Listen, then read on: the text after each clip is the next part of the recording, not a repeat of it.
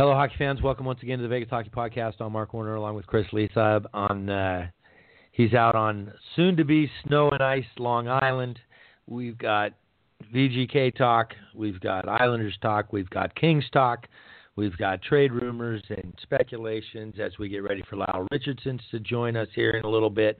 Uh, today's guest, J.D. Styles. Jeff Duarte is the NHL editor on Cali Sports News. He's going to be here to talk about what's going on with the LA Kings, which, if you're in Kings Nation, hopefully it won't be too depressing of a conversation for you and you can make it through. Excuse me, Jeff's a great guest. Uh, we look forward to talking with him as always. So stay tuned. We've got a great show. We'll be right back.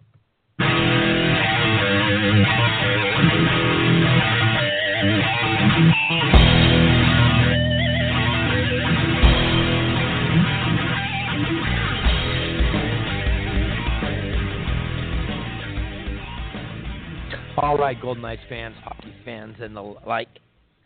Uh, welcome Saturday morning to the Vegas Hockey Podcast. We're going to get right to it. Chris, good day to you, sir. Good day to you. And I would say, uh, considering who's on top of the Metro, I would my quote, the quote Matthew McConaughey, is uh, "All right, all right, all right, all right." Yeah, yeah, yeah. We'll get into that. The hottest team in the National Hockey League since December 15th on a 14 and 3 run over uh, under Coach Trotz with a, a, signature victory on the season last night in Washington, I must say. Um, well done to the Islanders. But first, let's get to the Vegas Golden Knights and our weekly Absolutely. VGK talk. Um, coming off the seven game winning streak, they uh, kind of stumbled a bit, went two out of three, uh, beat Chicago, lose at Winnipeg, lose to the Sharks in the losing streak last week. Uh, kind of a lackadaisical effort against Chicago. They came back to get a win out of that. They only played two two games in the last seven days, so the games in hand that they had are starting to be whittled away. Um, tough game in Winnipeg. It's a 4-1 final, but it was real close. 2-1. Gave up a shorty for the first goal of the game. Um, it was two to one until two had scored, and the Knights really carried play for most of that game. They went, um, I want to say, 0 for five on the power play, 0 for six, something like that. The one for their last 27 or 28 power play chances. That's 0 for 6 on the power play against Winnipeg. Um, did have a 100% penalty kill 0 for 2 against, but um, if you outshoot someone 44 to 27 and you get six power plays, that should be the recipe for success. So uh, I know that was one thing you wanted to highlight was that the power play, um, 19th in the league now, is something that we need to look at and improve. And during the week, they did. There were reports from practice that they were changing up their first and second power play units, getting Brandon Pirri involved. Um, Colin Miller skating with the second group, I believe. Um, the ch- changing things up on the power play a little bit, working on that in practice, and we'll see if that's going to do anything to improve against Pittsburgh tonight. Um, your thoughts on the Vegas week? Yeah, like you said, I, they were a bit fortunate to win that Chicago game because they came out sleepwalking in the first period and were Yes, down sir. two nothing, and were able to to uh, you know regroup, if you will, and uh, come back and win a game that they should win. Obviously, going to Winnipeg is a tough game. Winnipeg was clearly was was the better team that night, although they had a chance at the end to try to at least get it to overtime, and uh, that did that didn't work out. You know, one thing I would I would mention over these next couple of weeks is um, uh, I want to say Calgary is up to are they up to 69 points now, or are they at 67? Um, Uh, 67, there's- as, as. Okay, 67. So there's a there's starting to be a little bit of separation between the Flames, who are in the one spot, and you know where the Knights are. I mean, to me, at the end of the day, you know, two if they finish either second or third. Uh, although it's nice to know that Game Seven, if there is one in round one, would be on your home ice. Um, uh, but it's a much tougher path uh, for for the Knights if they don't win the division versus if they finish second or third. So that's just these next couple of weeks. If that separation changes from six or seven points to let's even say double digits, uh, that's going to be very hard to to overcome by the end of the year. But um, um, yeah, there's a there's a big week coming up for them which we just talked about off air. They got Pittsburgh tonight, uh, Minnesota on Monday, and then Nashville on Wednesday. So we'll we'll uh, we'll have to see how they fare there and finish up before before the break. my guess is we're going to see Fleury probably all three games. We're definitely going to see him tonight uh, against Pittsburgh. So, right. Um, but yeah, I'm also concerned about the power play. Not so much for the regular season, but come playoff time. I mean, all teams have to. Uh, you have to have a good power play. It has to be a contributing factor. Teams have lost series if their power uh, playoff series if their power play goes dark in uh, in a particular round. You're going to have a lot of three-two kind of games, and um, you know you've got to take advantage of those uh, of those opportunities. No, for sure. And when we we talked last week, we talked about the seven-game win streak against uh, the quality of opponents that they were were facing was about a 42% win percentage with excuse me the Kings um, you the the Islanders win looks pretty good right now, but um, you had Kings, Arizona, Anaheim, Rangers, New, Jer- New Jersey, and the Rangers. Um, right. And then you lose to San Jose, who's a top tier team, and then you beat Chicago yep. uh, in a bottom tier team, and then you lose to Winnipeg, who's a top tier team. So you're kind of you're beating the teams that are in front of you. Um, but the the teams that you need to beat in order to maintain your your spot, like you said, the Flames are starting to create a little separation between the Sharks and the Knights and themselves. Um, so when you bring Pittsburgh in, Minnesota in, and Nashville, that's three really tough games. They're all on home ice. You need two out of three, I would think. three three would be great. Two out of three, you right. need to build the confidence against that upper tier team that you can um, beat those teams and be competitive and maintain your spot in the standings. Um, with with the separation Calgary had, all three teams now, Calgary, San Jose, and, and Vegas, are at the 49 games played mark. So some of that point differential was going to be created. Um, they had two or three games in hand over Calgary for the last five six weeks. So um, Calgary winning those games created that from the the 62 63 points to the 67 points they have now. Um, San Jose with 49 games played, there at 63, and Vegas at 60. So the the the second place home ice um, still available. They need to get hot if they're going to remain in the chase for the the division championship, which would be home ice for the first two rounds. Um, big week, very important week headed into the All Star break. You want to go in with confidence, you want to go in with momentum, and that's going to start tonight against Pittsburgh. We did have uh, report, and I'm not sure. I can't. I'm I'm a I'm gonna put air quotes around this. I think the Pirri situation has been resolved now. Um, there was right. I know he was sent down and called back on the emergency call up, but I still see four players on the injured reserve list this morning. They didn't see if there were reports that he was sent back on the emergency and then recalled to start the clock on his nine games or 30 days, but he has played his 10th game with the Golden Knights this season. So if it wasn't on the emergency recall, well, then he's going to be up for good.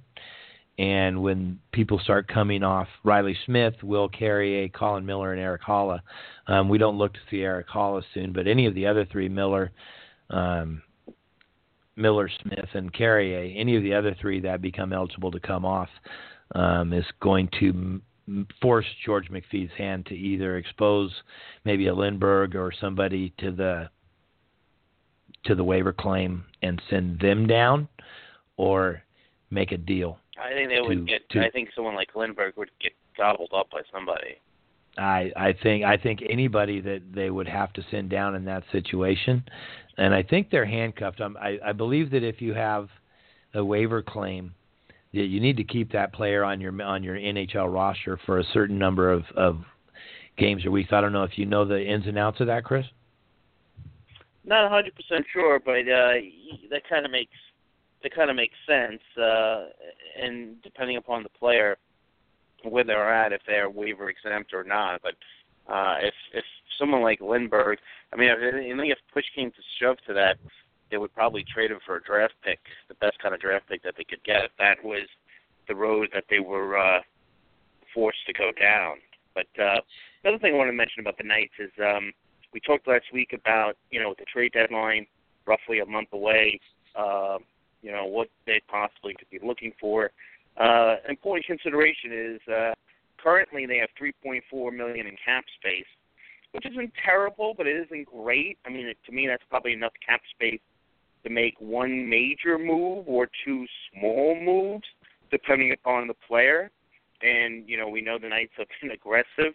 Uh, they were aggressive last year, aggressive last off season, and reading uh, the tea leaves from uh, different major media sources, a lot of people seem to feel uh, they will continue to be aggressive. So, um, so unless they can move some salary out, uh, we're looking at you know maybe adding, let's just say, one good player, and it'll be interesting to see would they target improving uh, the blue line, or will they target uh, to add another uh, positive forward, and let's say uh, let's say maybe even someone to help out on the power play, another offensive, uh, solid offensive op- uh, player, and one who could help on the power play.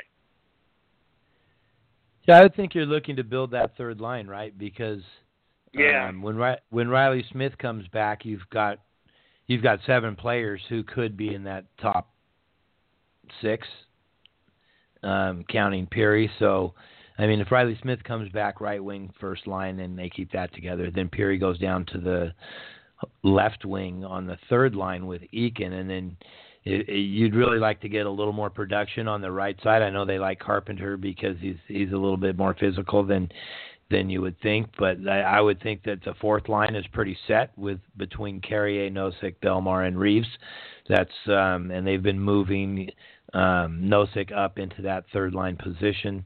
So I mean, really, I, I'd like to see Eakin, Nosek, and Pirri skate together for a while. I mean, we do have a little bit of time before the trade deadline, but I'd like to see Smith healthy.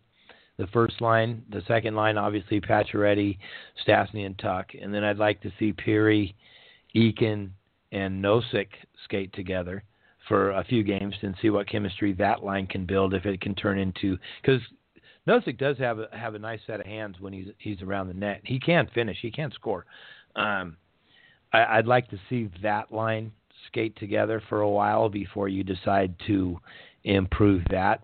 Um, but as as you mentioned, and we'll head off into uh, buyers and sellers here come the trade deadline in a second. There's not that many defensemen, and and the Knights defense um, they're only, they're eighth in the league in goals allowed. So um, are you looking for another puck mover? And you have you have Miller and Schmidt foremost in that, um, or another stay-at-home guy when you have McNabb, Holden, and maybe take some minutes from Engelland.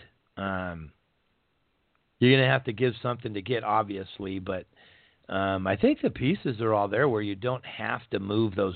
I mean, we talked last week about the the three draft picks they have I think they're three thirds in next year's draft, right? Yep. Um, I, I, I think you got to use those picks. I don't. Um, I'd like to see what that a healthy ride. Well, they haven't been healthy um, skating as as a top nine now. Now that Pirri's in, um, all season long. So I, I'd like to see a good stretch of games after the All Star break, and maybe maybe that's what we'll see after the All Star break, where you can finalize what you're doing um, see if see if Carpenter or Lindberg or Nosek is really going to want to grab that spot with Pirri on the left wing and Eakin playing center. Um, I think those are the three players in question, really. Um, I, I, I love Nosek's game. Um, Pirri is obviously there to stay.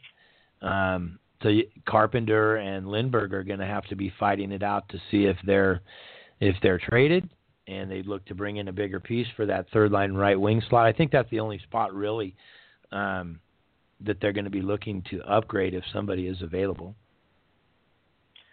And that's kind of we can jump into our around the league segment in terms of the sellers, which um, you know to me there's right now I would say there's five teams that we can say for sure, well six maybe six teams. Let's leave the Kings aside for now because we're going to talk uh, in depth with JD in a few minutes. Uh, but when you look at it, uh, particularly in the Eastern Conference, uh, the, the Rangers, the Devils, the Red Wings, the Senators, and the Flyers. And you know, you you pick out the theme here. You know, the Rangers. Uh, you know, Kevin Hayes, Zuccarello, Chris Kreider, New Jersey, Marcus Johansson, Brian Boyle, Ben Lovejoy, Detroit, Nyquist, Vanek, Kronwall, Jimmy Howard. Ottawa, Stone, Duchene, uh, Dzingel, and Nielsen. And Philadelphia, uh, uh, Simmonds. And what rings true here is most of those, you know, big names, if you will, they're almost all forwards. You know, uh, um, yeah. Uh, uh you know, you're looking at, you know, Lovejoy, uh, the Kings again aside, because they have a couple of defensemen, I think that are a much different class. Uh, but you know, you know, when you're looking at Lovejoy and Crom- Kronwall, Kronwall, um, yeah, they can help somebody out and improve their third pairing kind of thing. But all those other players are really forward. So, uh, and, and in fact, it might also really up the asking price for for Ben Lovejoy or Nicholas Kronwall. And all the players, by the way, I just mentioned, other than Chris Kreider, are unrestricted free agents at, at the end of the year. So uh, none of these teams, uh, unless they go on a, ridiculous run, are going to be in the playoff mix. And you're going to be reading a lot of rumors about, uh, which you'll have already, about these guys. And I would I would expect uh, just about all these guys to get moved by the deadline. Um, you know, there's a lot of them who could definitely help out Vegas, but you know, again, it comes back to asking price, right? How how much do they want to go uh, deep uh, deep into the cupboard? I'll tell you of that list who would fit uh, pretty sweet on that Pirri Eakin line is Wayne Simmonds. Uh, big fan of his game. Uh, yeah. He's gonna he's gonna be uh, a rental cost um, for a yep. player like that, I, I might dip into one of those those third round picks and move a Lindberg or a Carpenter the other way. Um, I don't know what figure, Philly. though. You've got to figure that the, the asking price for for Simmonds from the Flyers is either going to be one or two things. It's either going to be a first round pick, or it's going to be a second round pick and not a super duper blue chip prospect, but the rung below that, like a really, really good prospect. Um, you have to figure that would be the asking price, and I think there's going to be en- there's going to be enough teams in the fray, both in the Eastern Conference and the Western Conference, who think they can, you know, go for the cup or or uh, really get far in the playoffs. That you know, I would be surprised if they didn't get a first rounder for him. To be honest with you, because he's also a very unique. It is. It is. It's, for a it rental. Steep. It's for a rental. It is steep. But keep in mind, the Bruins gave up a first rounder last year for Rick Nash, as an example. Teams do do it. Uh, I, and I'll tell you this: I, I I think the Bruins would give up their first round pick again uh, for Simmonds. They did it last year with Nash. I think Simmonds is a better is a better version, a younger version. Um, they desperately need a, a player they can put him in his top six. Um, it, it is, but he's he's unique uh, compared to the other guys because what else he brings uh, to with his physicality as well as his goal scoring. Um, but yeah, that'll be it. That'll be it. And again, it's rental, so that's always. And he he probably will get paid very well in July one. So um, I'm with you. Uh, it's the kind of move where getting a Wayne Simmonds, if you're Vegas, right, and let's say, just say for argument's sake, the asking price, it is your first rounder. Um, you know, like that it. move could be the different. That move could be the difference between losing in the first round and having a long playoff run, or dare I say, even better than you know, the ultimate goal, or you could fall flat on your face, and the you know it doesn't make a difference, and you lose in the first round anyway. I mean that's why they that's why George McPhee gets paid the big bucks, right? Yes, sir. Uh, that's a tough call. That's a I understand why you don't like it. I'm a I'm a big and they've traded a lot of future away. We've talked about That- it the last 12 months. Yeah, the first round picks that they haven't used. Um, I, I think you have to keep that at all costs for this coming up draft, just to, just for depth in the in the franchise. Yeah, I hear you. I hear. You. I, I I would I would venture to say, look, let's you know, if nothing else, one can we trade one our second round pick and get Brian Boyle, who a lot of people are going to want because the guy's a pure winner. Love and he Brian can do Boyle. so many. Yeah, and he could do. He there's going to be a big market for him because Yeah. he he could just slide in and he's a winning player. He can give you secondary scoring. He's a leader. He's been into, you know, he uh, uh, played huge playoff games, both with Tampa Bay and the Rangers. This will be a big market for him. I mean, I think it's going to cost a, uh, a second rounder plus. I think I I don't think it will cost a first rounder for him unless somebody panics uh, and they feel like they have to have him at all costs. Um, I think it's going to cost probably cost a second rounder plus, meaning a second and a third or a second and a good prospect. So he won't come cheap either. Um, yeah, but maybe, like I said, maybe some of these other players uh, could someone could fit along the way, or maybe you take a chance on like a Marcus Johansson who's played a little bit better lately, who has a resume, and you catch a little bit of lightning in a bottle, and he can help you out for that third line role kind of thing. You know, Ottawa's got uh, big big decisions on where that franchise is is headed. Um, almost, you know, you, uh, on on the list we have here, you don't have Columbus there as being sellers, but I, I'm still on the on the side of the fence where um, Bobrovsky's got to get moved, and they've been riding Korpisalo. Yeah, I, He's been playing really good, and I think you got to move Panarin too. I'm sorry, but um, it, it just. I don't think they're going to move Panarin. I think they. I think you. I think they're going to try. I think they're going to move Bobrovsky in a hockey trade. I think that's what I they're think, going to do. I, I I agree with that. I think I- they're going don't know to where that is, pieces though. back for that. I don't know. See, I don't know where where are they going to move Bobrovsky to. It's got to be a team who's looking to do something now. I would think, and I of the of the teams who are contenders, it's hard for me to unless there's an injury, right? Unless there's a big injury to a goalie, um, um, and that opens up a opens up a door. Uh, I I would be. I'm looking forward. We're going to have in uh, I think first week of February, Mark Shigon. I would be shocked if they trade Panarin unless the team fell flat on its face. I really don't think they're going to do that. I don't think they're going to I think they're gonna- fall on their face. I think they're gonna. I think they're going to they're going to roll the dice, and I I think they probably believe, especially if they can finish in the top three in the in the Metro, which you got to like their chances, that they think they could probably get to at least the Eastern Conference Finals, uh, believe it or not, and be the team that comes out of the Metro, and they're not going to be able to do that if they trade Panarin. Uh, I I I understand what you're saying. You're looking at the big picture. This is also a franchise who's never won a playoff series and it's had a number of really good teams. And believe it or not, they've been around now. What is it? Almost 20 years. Yeah, A little under? 2002, right? They came into the league, I believe. Right, right. They came in with Minnesota, six- right? Yeah. So it's a long time. It is Uh, a long time. I, don't think that it is. That's why and if, they've had if they have a belief, They've had good teams. Oh yeah, last year, last year especially, probably their best chance to win a Yeah. playoff series, and um, for whatever reason, didn't get it done. Um, that's Yeah. why I think if they have a belief that they, depending on what they do, blah blah blah, um, home ice in the first round, it didn't mean anything. Um, a couple other times, and they had a chance last year on home ice to close Washington out and didn't get it done. I think if they believe that they can make a a, a push to the conference finals or beyond, I think it's a misguided belief. Um, you got to get what you can get for Panarin. I, I think um, I think you could get Yeah, quite a bid for him. Oh no, I agree with you.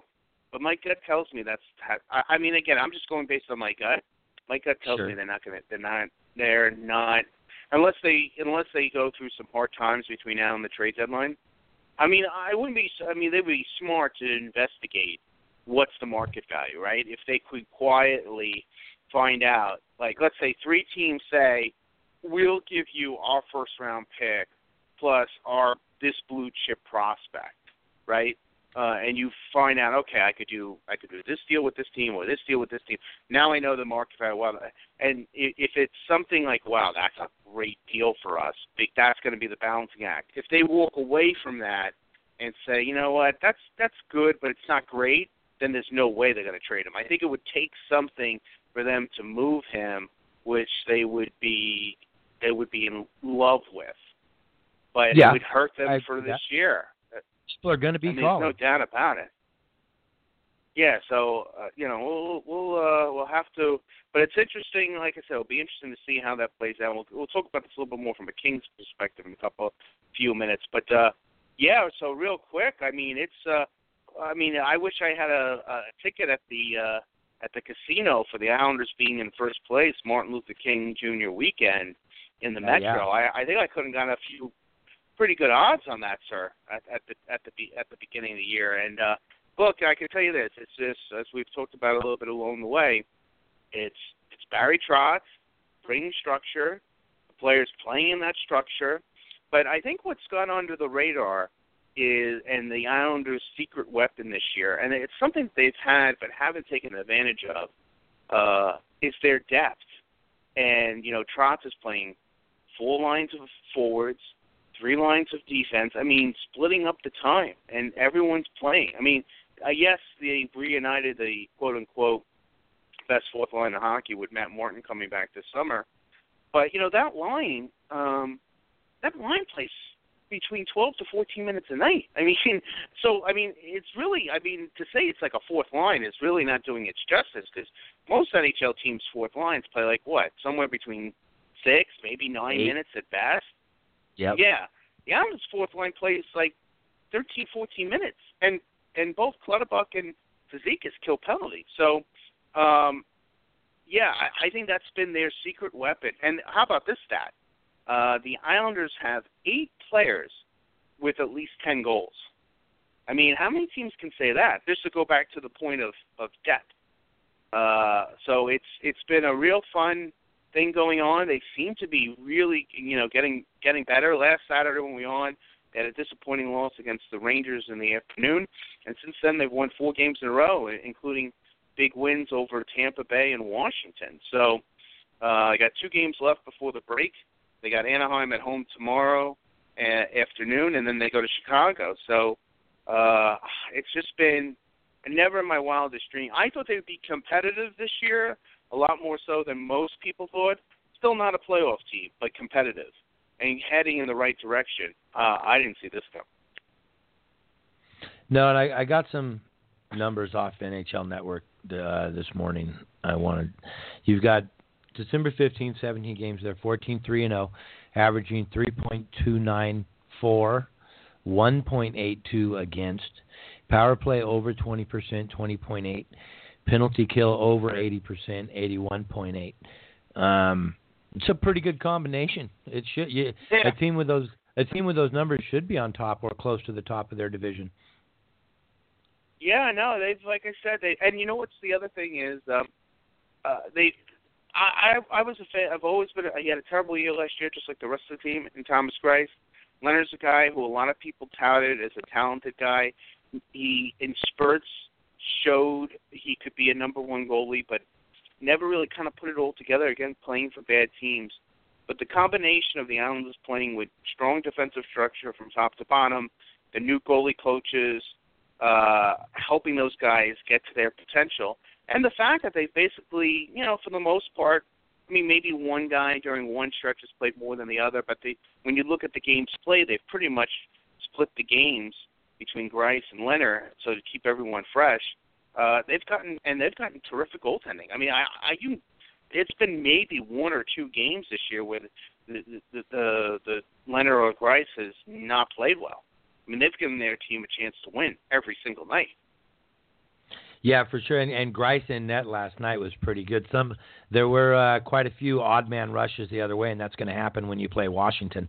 Um, but there's four or five saves that I recall that that could have easily been um, Alexander Ovechkin from the left circle goal that we've all seen 150,000 times now. Yeah. Um, Right. And and Greiss had come out to the top of the crease, came a, came came came above the above the crease, cut down the angle, and was already squared up before uh, Ovechkin got a shot away. And there's a, a, a kick save on the far side on Burakovsky, I think, on a breakaway that he stopped.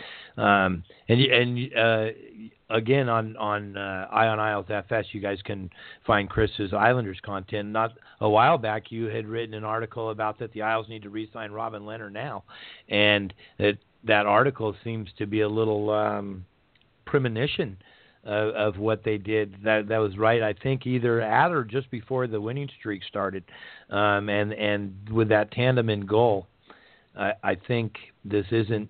Well, and, and with Lamoriello creating a culture that he does, he brings instant respectability. Of course, um, Trotz obviously brings instant respectability, especially off a Stanley Cup campaign. Um, and and buying into that team structure, the the most impressive number that uh, that I saw was that the uh, 1.82 goals against with basically the same roster that was horrible defensively last year. So to not, get not, the real and, quick, I know JD's gonna be on. Not they were not just the worst in the league last year. Their numbers were the worst in the league in the last decade last year. yeah, So I, to I was go being from kind. that and to go from that to number Same one in the league same with personnel. the same personnel, with, with, other than you, you flipped Halak to Lehner. Okay, so that's and Mark. you know that's all right. Maybe it's a little bit of an upgrade, whatever one wants to think, or it's the same, Right. whatnot. It's about the same. I mean, it's just. I mean, it really goes a long way of uh, of just how incredibly good Trotz is, and and how his system's about winning hockey games, and why he's 100%. one of the all-time coaches.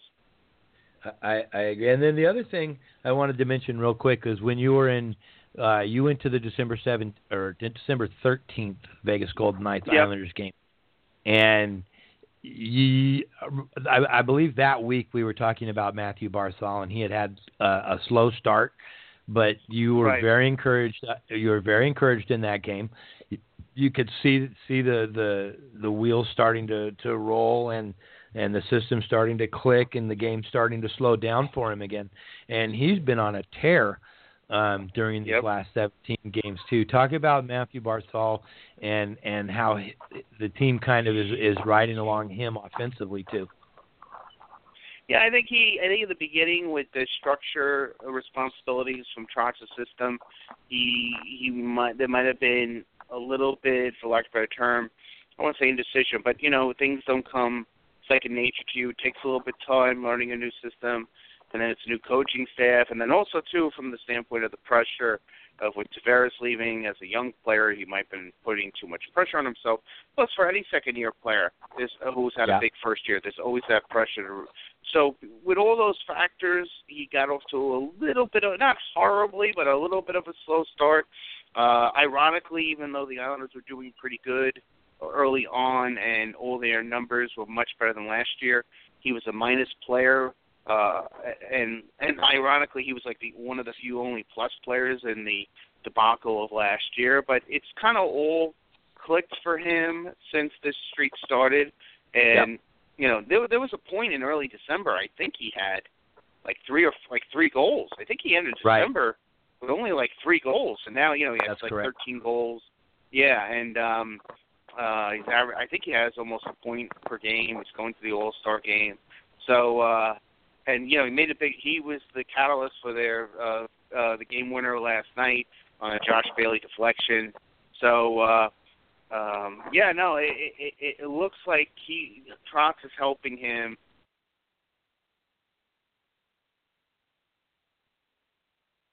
Oh, Chris, did we lose you? Saying, "I'm here."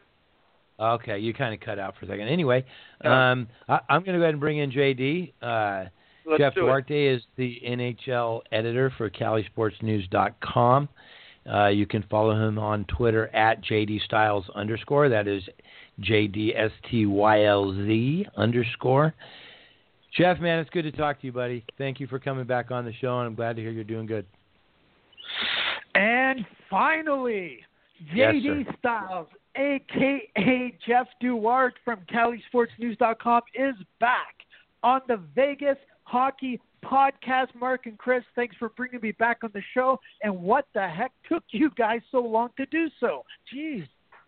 Oh, come on now. We, we we needed you on. We needed you on back when there was something positive to say about the Kings, huh? yeah, that's true. It was my bad. It was my bad. But thanks for Not having even me back, bad, guys. sir. Not even bad. We're happy to have you. So, here's my theory, Jeff. Um, back in November, I told Chris that if if the Kings are going to have a bad season and and and they are having a bad season. They needed to lose these games, being who they are. I think the biggest problem in LA is they have an identity problem, and they have players like Dustin Brown and Anze Kopitar coming off a career season. Excuse me, Jeff Carter, Drew Doughty. They've been in the system for some of them 10, 11, 12 years now. And they were trained from the time they were in Manchester or some of the younger guys in Ontario to play hockey a certain way. And that's the Coach Sutter style. And you can't turn that kind of a team that was drafted for 10 years, that was drilled for 10 years, that was coached for 10 years to be a powerful, grinded out, power forward, physical hockey team, sign Ilya Kovalchuk, bring in, you know, Brendan Leipsic, get rid of Tanner Pearson for Carl Hagelin, and think that you're going to play the Tampa Bay Lightning or the Vegas Golden Knights style. Um, you fired the coaches. You've changed philosophies. You've brought in a bunch of players that eh, I didn't like any of those moves I just mentioned, obviously. And if you're going to lose, lose being who you are. Don't lose trying to be something that you're not. And it's not in the Kings' DNA to play that style hockey. And I think it's being forced down these players' necks. And I think you're seeing the results on the ice. Where am I wrong, Jeff? Uh, you're not. You're not, Mark. I agree. Um, there is a serious lack of identity. There's a lack of a plan of of what this team is trying to accomplish on the ice.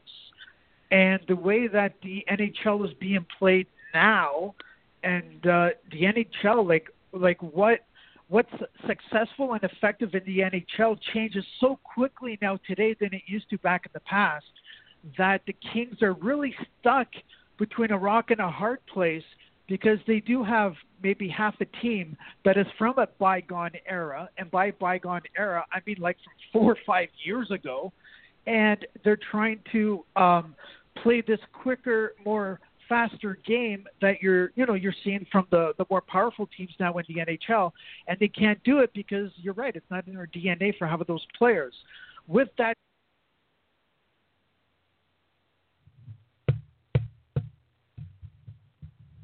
Jay Kopitar and Dustin Brown. But there is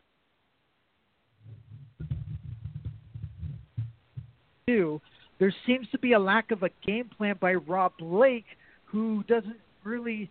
I think he wants to just retool the team, a la like what the Bruins did once they stopped making the playoffs, and now they've come back, and uh, in my opinion, are contenders. Uh, the Kings are nowhere near that because they're all over the place and have become like one of the most loose cannon teams in the NHL. We're talking about a team that was number one defensively in the NHL just last season to one of the worst defensive teams in the NHL this season. That's how fast things change today in the modern NHL.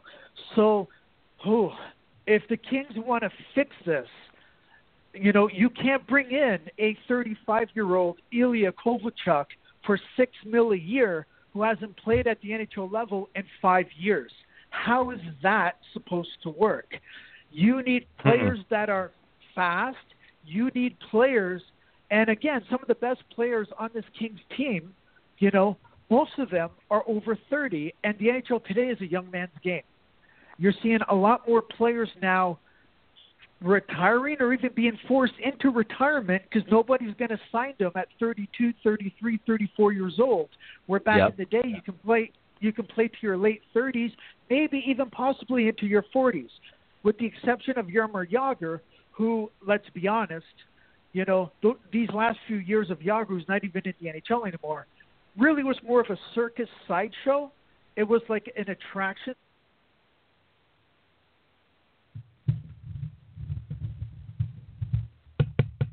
You can say that you saw him. He obviously he wasn't the superstar player that he was before in his prime, which he is. He'll be in the Hall of Fame and deservedly so. But once the playoffs hit, he played for Boston in the 2013 playoffs.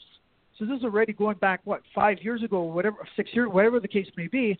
And Jagr could even score a goal in that playoff run, and Boston went all the way to the Stanley Cup final and played six games in the final, and Jagr couldn't even score because once the the checking got tighter, his age started becoming a disadvantage right? So it's one thing to be good in the regular season, it's different in the playoffs.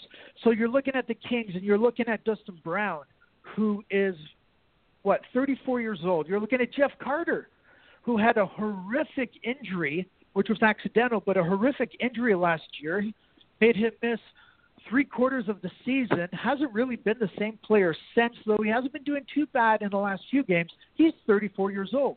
You have Anze Kopitar at 31. You have Jonathan Quick at 32, or you just turned 33, and his reflexes are getting slower and slower, and he's getting more injury prone. And these are the Kings' top core players.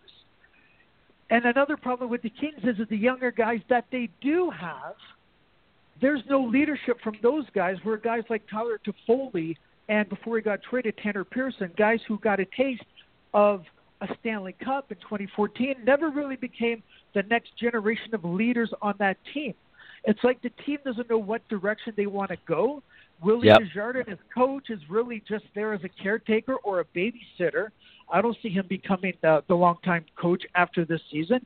And Rob Blake, we have to remember, and we've talked about it on this show, when Rob Blake took over the reins from Dean Lombardi, Rob Blake is a rookie general manager. And the honeymoon period of him being the GM you know, for, which started last year, you know, that has ended. And now, you know, you got to look at him like, okay, well, what are you going to do, Blake? Because the retooling that you promised you were going to do, say, to Drew Doughty, which is one of the main reasons, one of many reasons, but one of the main reasons Drew Doughty re-signed with the Kings for another eight years, which kicks in next year, was the fact that they were still going to be competitive and get some more cracks at the Stanley Cup.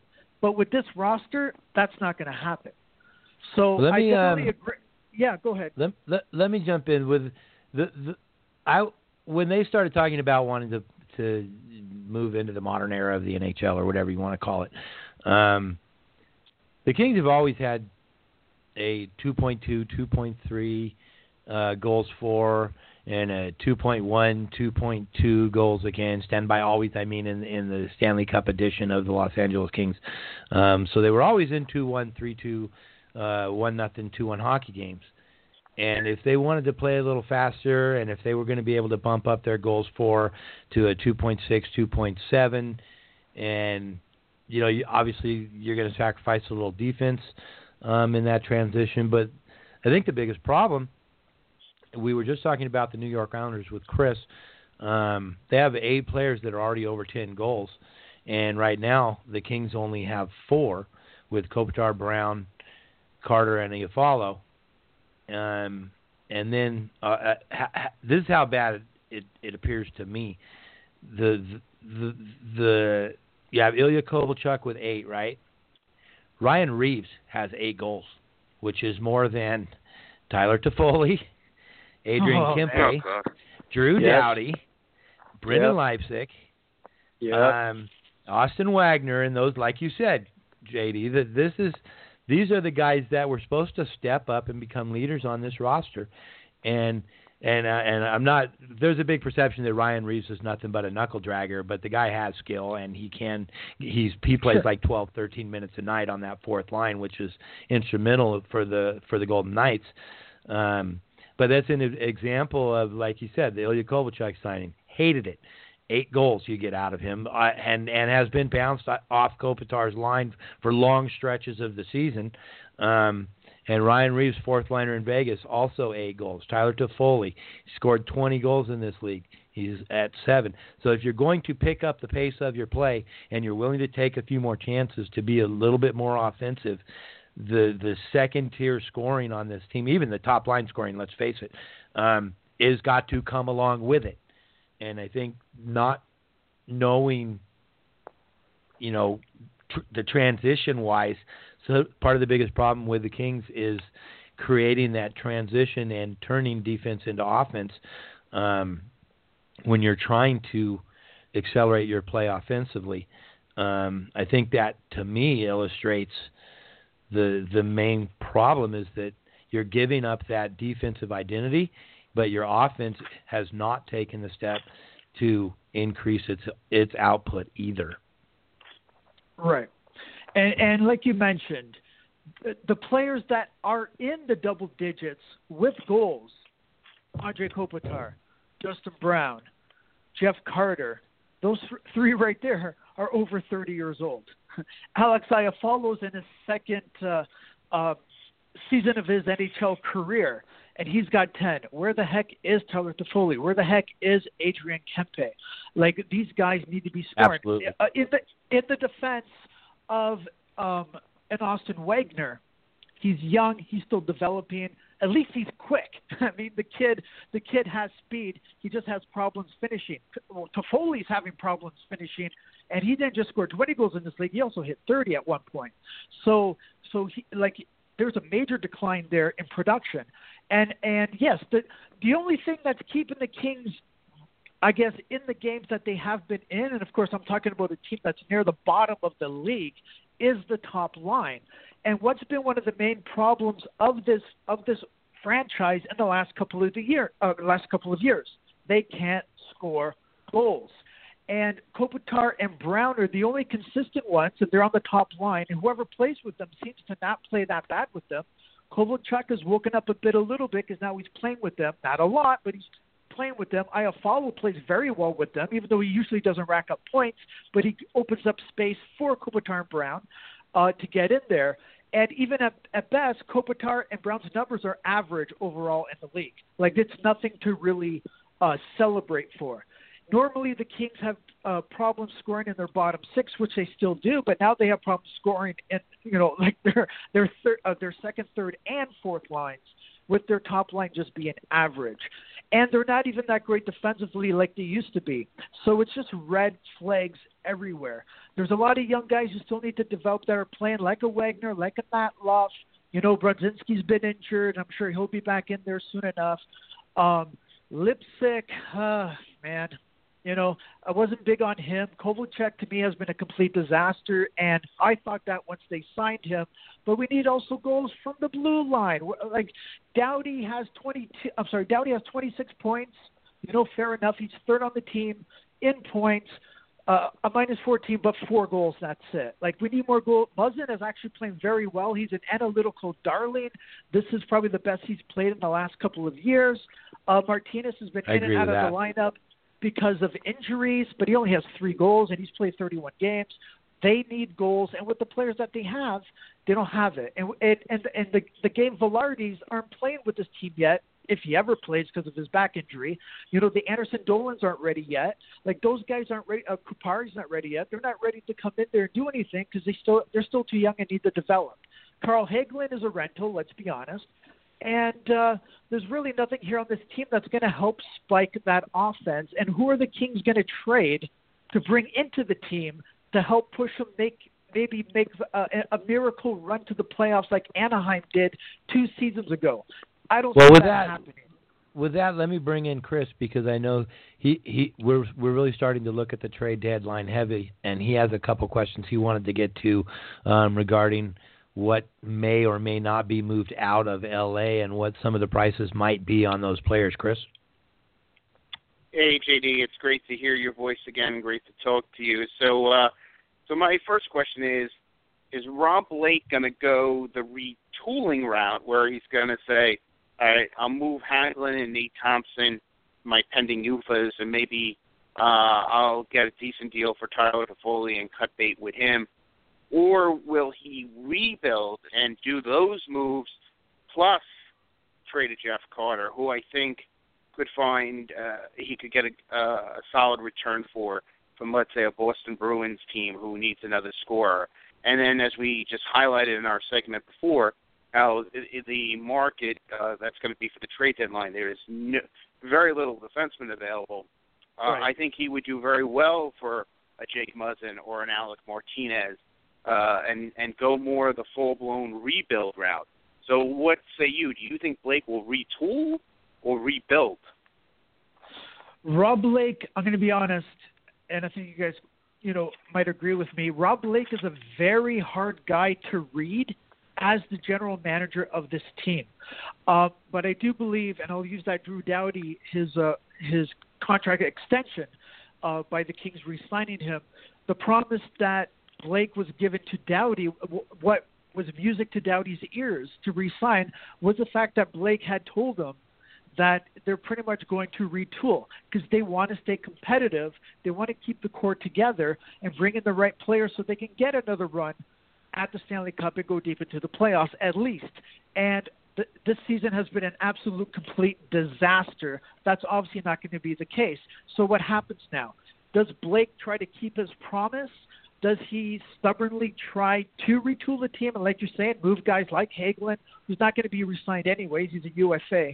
Uh, uh, Nate Thompson, who's already like deep in his 30s, and I, and I like Nate Thompson, but you can, might be able to get something, something for him. Uh, Jake Muzzin, and you guys know I've been talking about this uh, the last few times I've been on the show for the last two years, and I've written about it ad nauseum uh, for Cali Sports, is the fact that we're coming down to Muzzin or Martinez are going to be shipped out because the Kings can get something in return. And right now, the the hotter commodity is obviously Jake Muzzin, who I think is having an excellent year. Uh, they can definitely bring people in here, but why though? For what? If they're going to retool, right? If they're going to retool, what's going to be the result of that? Because the Kings are still going to have problems scoring. Are the Kings going to uh, try to get a Wayne Simmonds? You know, are, uh, can they afford him? Are the Kings going to try to get a Matt Duchene? I don't think they can afford him. They couldn't afford Max Pacioretty, and that deal was pretty close. But the, the Kings are so strapped with the cap, they couldn't bring him in. Uh, Jeff Carter, I'm hearing, you know, I've heard from some sources that Jeff Carter is threatening to retire if uh, the Kings decide to trade him, and I guess it, it would depend on what team they're trading him to. I think Boston would be a good fit, and Carter would help them out. And Carter, there's there's still things that Carter can do, but it, it, Rob Blake is very hard to read. The original plan was to retool, but I'm thinking, I'm feeling, and from what I'm hearing, is that you know what? It's either a, and as we know, like in life, it's adapt or die, and the Kings are dying the Kings are dying. So there, I think there is actually no choice but to do a full rebuild. And I truly feel that the only two players that are safe from a trade, whether it's in a couple of weeks with the trade deadline or it's going to be during the off season, there's going to be some major changes on this team, like maybe even like 12 players heading out from the Kings. And the only two players that I think are safe are Anze Kopitar and Drew Doughty. I think everybody I else is fair. I think everybody else is fair game. Carter, Dustin Brown, Dustin Brown, who was washed up and burnt out and was stripped of the captaincy and had three miserable, horrible, terrible, invisible years after 2014, had a major comeback last year, and that's one thing that a Kings fans can at least thank John Stevens for. Dustin Brown is back, and Dustin Brown is one of the most consistent players on, on the Kings this season as well. They might be yep. able to get something for him. There's going to be a team out there looking for veteran experience, a guy who's a leader. You know, they might look at Dustin Brown. So for the first time in years, they might be able to to get rid of Brown, which I love Dustin Brown, and and and you guys know me very well, and I know that my readers and a lot of our listeners from Kings uh, Kings Road Talk are listening in here. They know where I stand. The the romantic in me, the longtime diehard Kings fan in me, wants to see Brown, Kopitar, Doughty, Carter, uh, Martinez, uh, and Quick retire as LA Kings. But I'm also a realist, and I know hockey's a business. That's not going to happen. That's not realistic, right? So Jeff Carter to be shipped out. I think Jonathan Quick to be shipped out. He's 32 years old or 33 years old now. I mean, he's a Conn Smythe Trophy winner. He has. He's also a leader in the locker room right? What more can he provide for the LA Kings? He owns every record in Kings history. They could still get something for Quick, say maybe in the off season. Philadelphia, I'm sure, is looking for goalies. Aren't they always looking for goalies? There's teams out there that, that there's teams out there that might want someone like Quick who can still maybe give a couple of uh, a couple of good seasons out there. Because the Kings, one thing we can say about the Kings, I am very impressed with the play of Jack Campbell who leads the NHL with save percentage at 932. He had a hell of a game the other night against Dallas. I'm very impressed with Cal Petersen.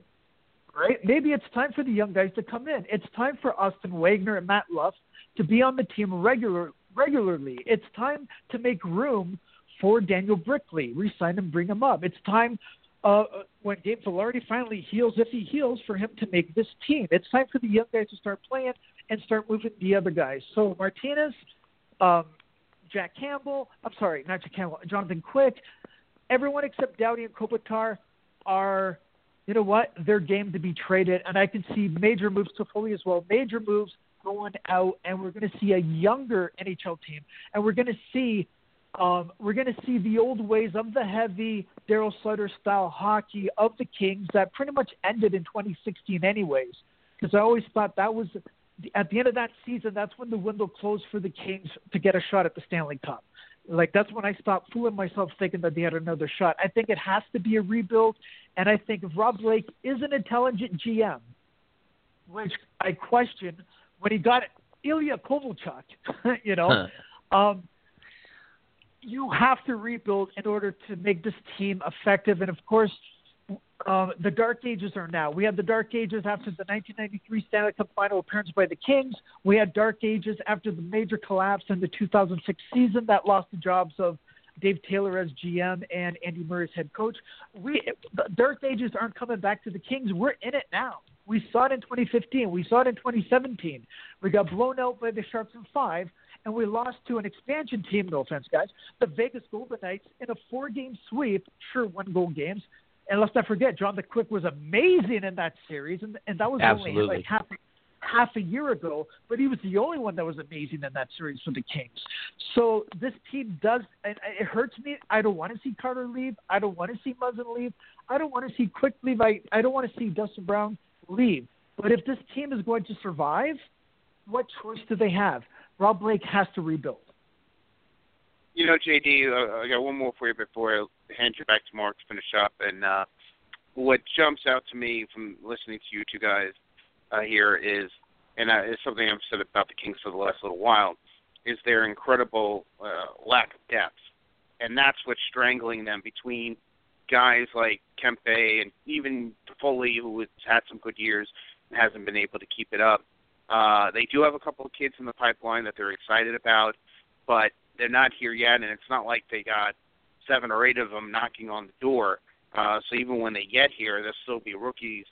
I just don't see, and correct me if I'm wrong, I don't see how Rob Blake in the next year or two can think that this problem is going to be solved. And, and oh, by the way, I haven't uh, examined uh, their their cap space number, but I don't think it's still pretty good because, like you said, Doughty's new number kicks in last uh, next year. Kovalchuk still has a couple more years to go. So they yeah, don't really have a lot of caps. Yeah, they don't really have a lot of cap space. So I I just don't know. Even if these, even if the Browns and the Carters and the Muzzins and all those guys play well. And by the way, I think both Muzzin and Martinez only are signed through next year at four million dollar cap number, and then their numbers will rise.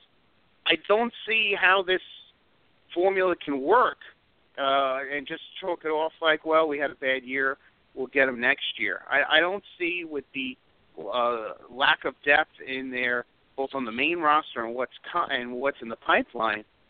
I, don't see how this can they can figure out a formula for this to work in the next year or so. I mean, am I wrong? No, no, you're not wrong. It, it can't it can't work, and it's not working. And we're seeing it this year. It's not working.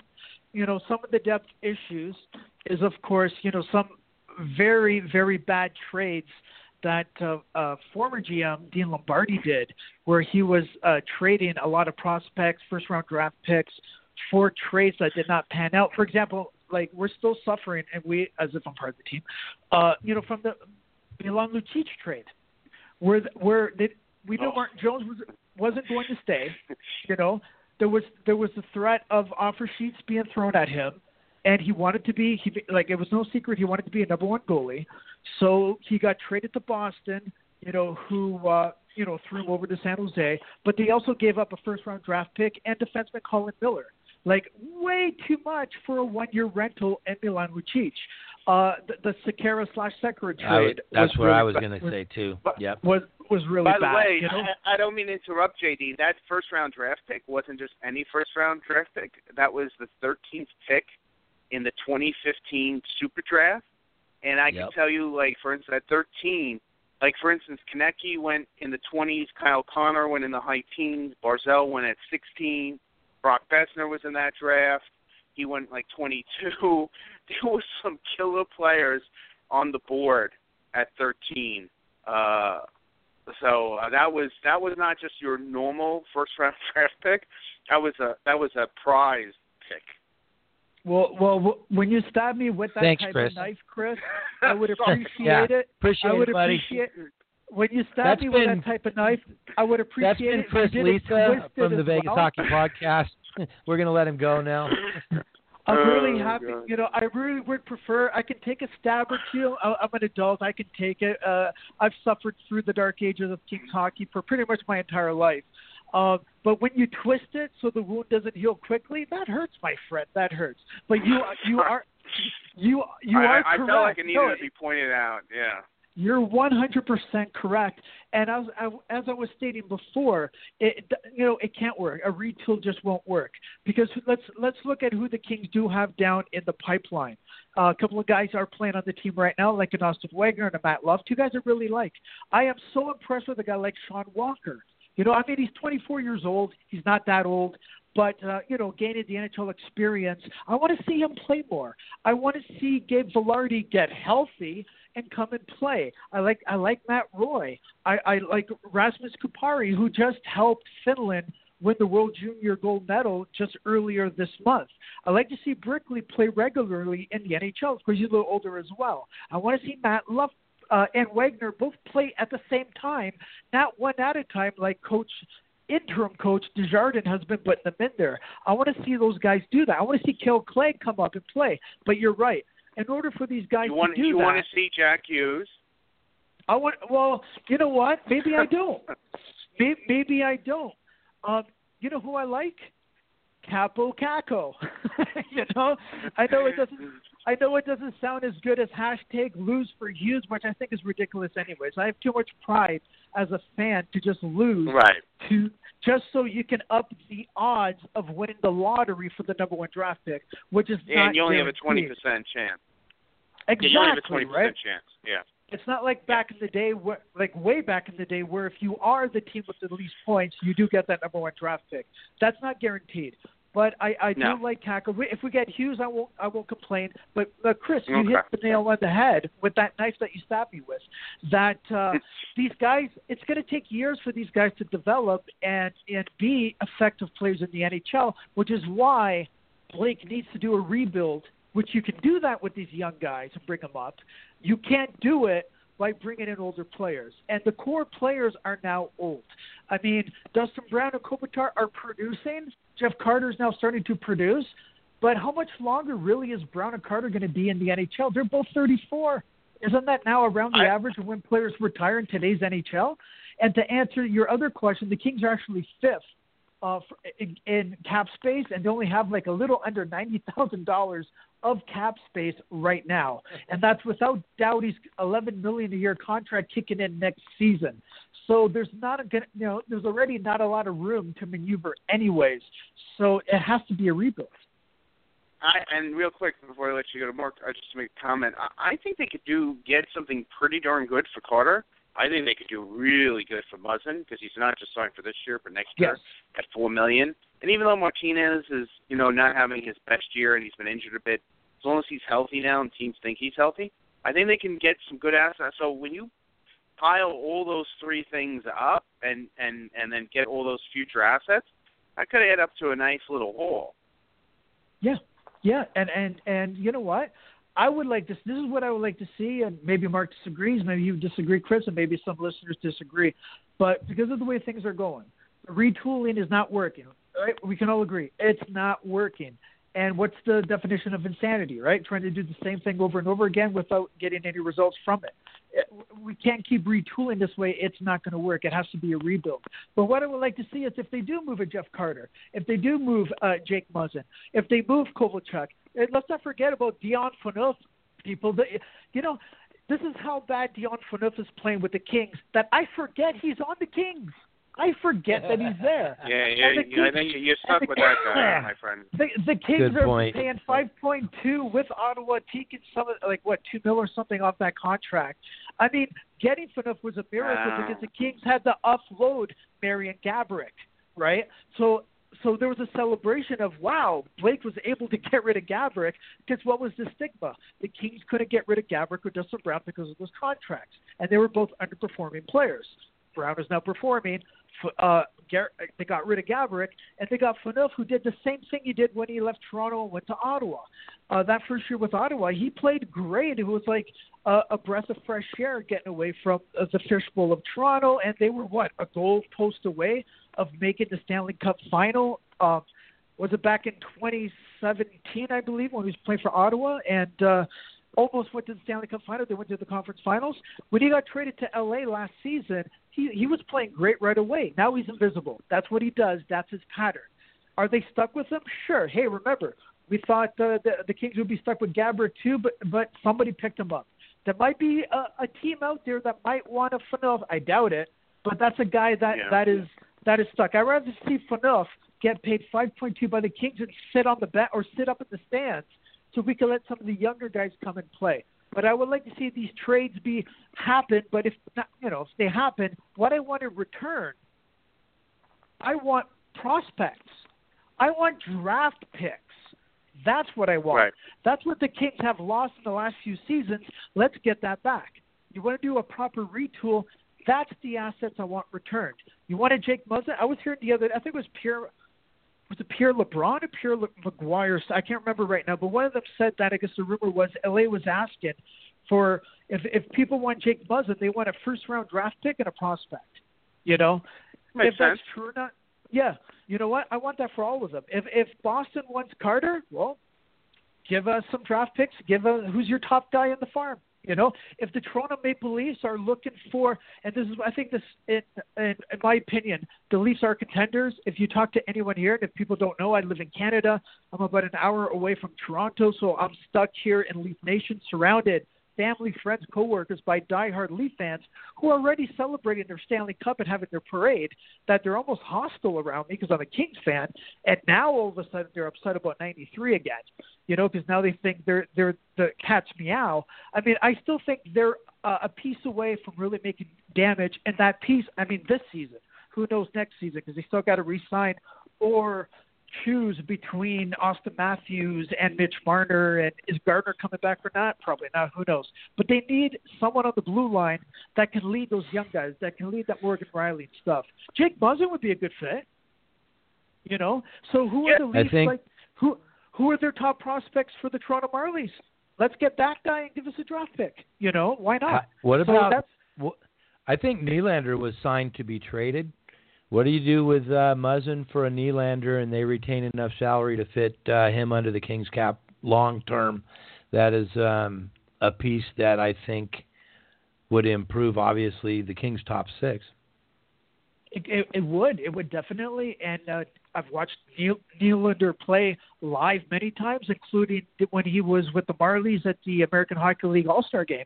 And I remember for the skills competition, he was off to the side just playing with the puck, talking to you know fellow hockey players, and he was like doing these amazing things with the stick, like his hands. His creativity is top notch. The only thing I have with Nylander is his attitude is his attitude. And like we thought a lot when it came to like him negotiating with his contract when he was sitting out that uh it's like, oh, I don't know if we need that type of guy in LA, but he is a guy that if he's motivated and he's not distracted by, you know, the many distractions you can have by playing in California because there's so much going on down there, the beautiful weather, and uh, you know, there's so many things to do and see, and the celebrity factor. Um, I don't know if uh, he's I don't think I don't know if he's ever 100% focused when he plays. You know, and, and that hmm. worries me about him.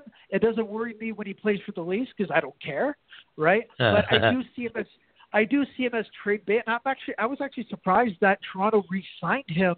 I thought they were going to trade him and try to get a defenseman in. I thought that was the perfect opportunity, so that way they didn't have to make the choice between him and Marner or him and Matthews. And I think if Matthews is gone, there's going to be riots over here because you have no guys. You have no idea how obsessed Toronto fans are with Auston Matthews, even over Mitch Marner. And I think, man, Mitch Marner, that's a guy I would love to have on the LA Kings. you know, Yeah. but he Uh, ain't, go, he ain't, 31 go, he other ain't going teams, too. nowhere. But you know what? If they want Muzzin and we get a, a top prospect from uh, from the Marlies, or we get a Nylander in the draft pick or something like that, you know what? Why not? Why not? I agree. No, it's a good. It's a good fit.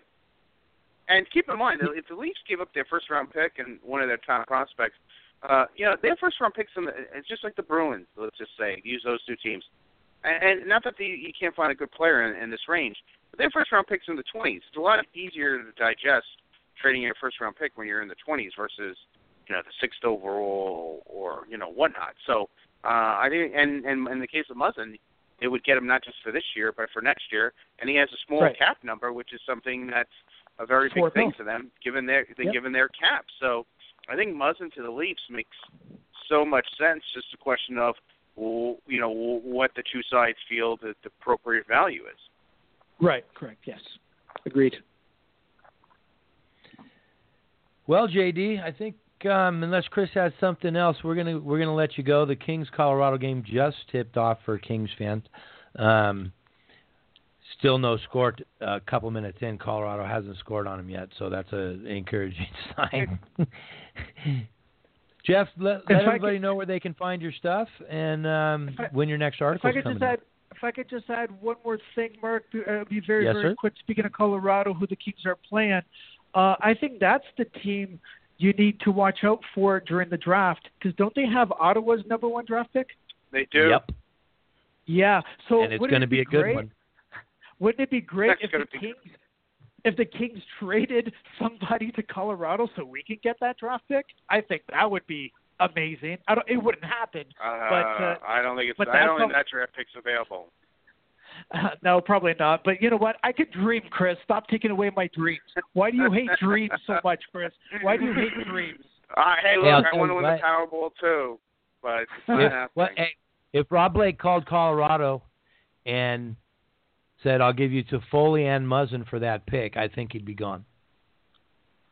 Anything is possible. Anything is possible. But guys, yeah, thank you again for having me on the show, man. I miss talking hockey to you guys with you guys, and uh, you know uh, things are going a lot better. I had some health issues and everything for actually for the last six months or so. I am back to normal. Whenever you guys want me on, you know I'm going to be on because I could talk hockey with you guys all day, every day for weeks on end. And everyone can find me at Cali Sports News, at JD Styles underscore on Twitter, JD S T Y L Z underscore. Don't forget the underscore. You can find my work at CaliSportsNews.com. And I just released a couple of articles for the first time in a few months due to health issues. I haven't even been able to write, and it just feels so good, not just being here talking hockey, but to write about hockey again, even though I'm writing about oh, a disastrous LA Kings team and season. But my, I'll probably have another article ready to go next week. And Mark, I'm going to be bringing back something, a project that you were helping me with that I wasn't able Uh-oh. to release.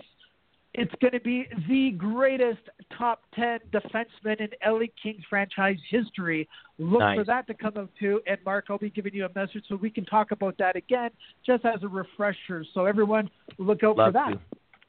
Love to. I was waiting for that to come out, and then you went through your health thing, and and I'm glad that you're finally healthy enough to get pick that back up. Because you know what, honestly, it's going to be better to read that than another uh, op-ed on how bad the Kings are this year. Agreed, brother. Agreed. All right, my man. We'll let you go. Stay stay warm up there, and uh, we will talk to you soon, sir. okay, you too, guys. Thanks a lot. Thanks, JD. All right, Jeff Duarte, Cali Sports News. Always, always high energy, always well informed, and, and just to just to be able to talk to him again without um, what he what he's been going through, uh, getting in the way is, is is a treat for me, sir.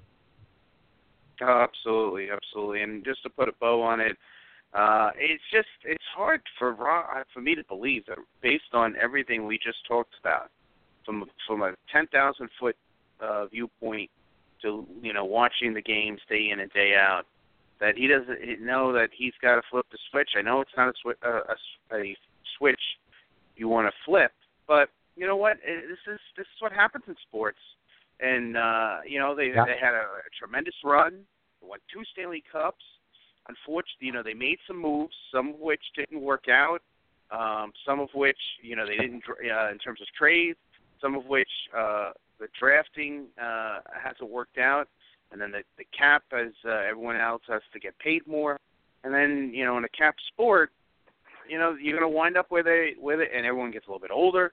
You're going to wind up where they're at, and uh, it's been you know any team would sign up for what they've been through for the last number of years to go through that that uh, that that road. So now they need to just take the next step in their uh, Bite the bullet. franchise's history. Bite, Bite the, the bullet, bullet. for you know. Obviously, the bullet has been bitten this year, right? I mean, it's not like it's not like we. It's not like you're going to make cause more pain, and you know Right. that that making those moves uh, between now and the deadline that we talked about will probably mean they'll be bad next year too. Okay, uh, but you know if you're bad this year, you're going to get a hell of a player in the draft if they pick first or fifth or wherever the heck it is, and there'll probably be something similar next year. And then those other kids will be uh, that they've drafted within the last couple of years will be on the team by then, and the and they'll have two other top kids at least, uh, you know, joining the fray. And who knows, maybe they'd get a Jack Hughes. Uh, and you know, you're off and running and uh, building the next uh, next wave of great Kings hockey. I think that's how you. Ha- I I just don't find it hard to believe that he he can see it any other way. No, I agree.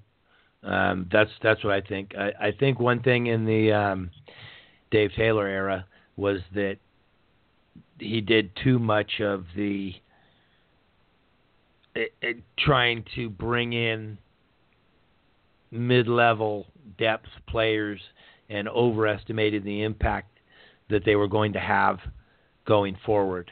And they didn't. They drafted well. I mean, there's still the the, players we're talking about trading out now were drafted back in the day by Dave Taylor. A lot of them. Um, but the the uh, the secondary moves when you're when you're making a trade for a pick or a prospect or moving up in the draft or whatever, um, I this this team as, as JD said the Kopi's 34, Brownie's 34, and they've played a lot of hockey in the last decade, and it's been a very physical brand of hockey in the last decade. They're not a piece away. They're not two pieces away. They're not four No. pieces away. Um, and I, I think it's i- i- if Rob Blake wants to extend his tenure, and I mean, you, you could tell your base that it's time to do this. We're not giving up on the goal of commitment to being competitive, but we're moving on from the last group of people that we made competitive. And it, with the style change, has to come personnel change and DNA change. Until they swallow that pill and understand that that's what they have to do. And like you said, we're at a 10,000 foot view. I'm an electrician talking hockey, you know what I mean? But until this team Right. des- decides, makes that conscious decision that Kopitar's not available, Doughty's not available, pick up the phone on anybody else. And hard bargain it. Car- Carter's a good piece. Brownie can be a nice piece on a team. Um, if you could get Kovalchuk back on the market, you could get a nice return from Muzzin. Um, if you don't get a nice return for Muzzin, I, I, I think he should be in the almost. Oh yeah, Untradeable, yeah. I wouldn't. I wouldn't. but the I wouldn't trade him for the the sake of the Hagelin, Yeah. the Kovalchuks, anybody, make me an offer. Pick up the phone, and, and until they make that on. conscious decision and plan for three or four years down the road instead of three or four minutes down the road, then I think the Kings are going to be stuck right where they are. Yeah, they're going to be a team to follow between now and the deadline because I think, I think they're the team that could really be a mover and a shaker with with a lot of these players. And um, um, yeah, I like I said, I so I, I don't have a good feel of what Blake uh, wants to do. Clearly, clearly, I will say to make this last point, by signing Kovalchuk, who was 35, to a three-year deal. Now, granted, it wasn't a six-year deal, but to a three-year deal at six point whatever it was, two million. He thought that his team was still very in the mix of being a playoff team, and then once getting there, to be a team to to reckon with. Uh, clearly, this this season has shown that that is not the case. But the fact that he made that move, though, gives you an indication of what he thought of his team. You don't sign the 35 year old who hasn't played in the NHL for a few years. Granted, was playing very well in the KHL, who can still help uh, in certain regards, to a three year, 18 plus million dollar contract, unless you feel like, oh yeah, we we still have a couple more bites at the apple. So you know, has he learned from that, or is he still thinking that? Yeah, yeah time's going to tell, sir. Time is going to tell. Yeah. Well, what's on tap for yeah, next well, no, week, buddy? next next week we got Russ Cohen coming in to talk uh, the Flyers and what's gone wrong with them this year, and also to get his thoughts on the World Junior Championship in terms of the top prospects who performed there from last year's draft and the ones who are going to be in this year's draft. So we'll get a couple of thoughts on that as well. All right, and, and it's always good to have him on the show. Oh, excuse me, excuse me. All right, well, that's going to do it for us this week. Thanks, everybody, for tuning in. You can find Chris's stuff on the Islanders over at ionisfs.com. Um, always good stuff from Chris on there. You can follow him on Twitter for that Islanders content at the NL King. Um, and, uh, of course, follow us on Twitter at Vegas Hockey Pod. Um, go over to Russ Cohen Sportsology page. We have our show on there, Blog Talk Radio, iTunes, and anywhere any any podcatcher you have will pick up the show. We appreciate you guys coming along for the show. So that's going to do it for this week. For Chris, on Mark, and we're gone.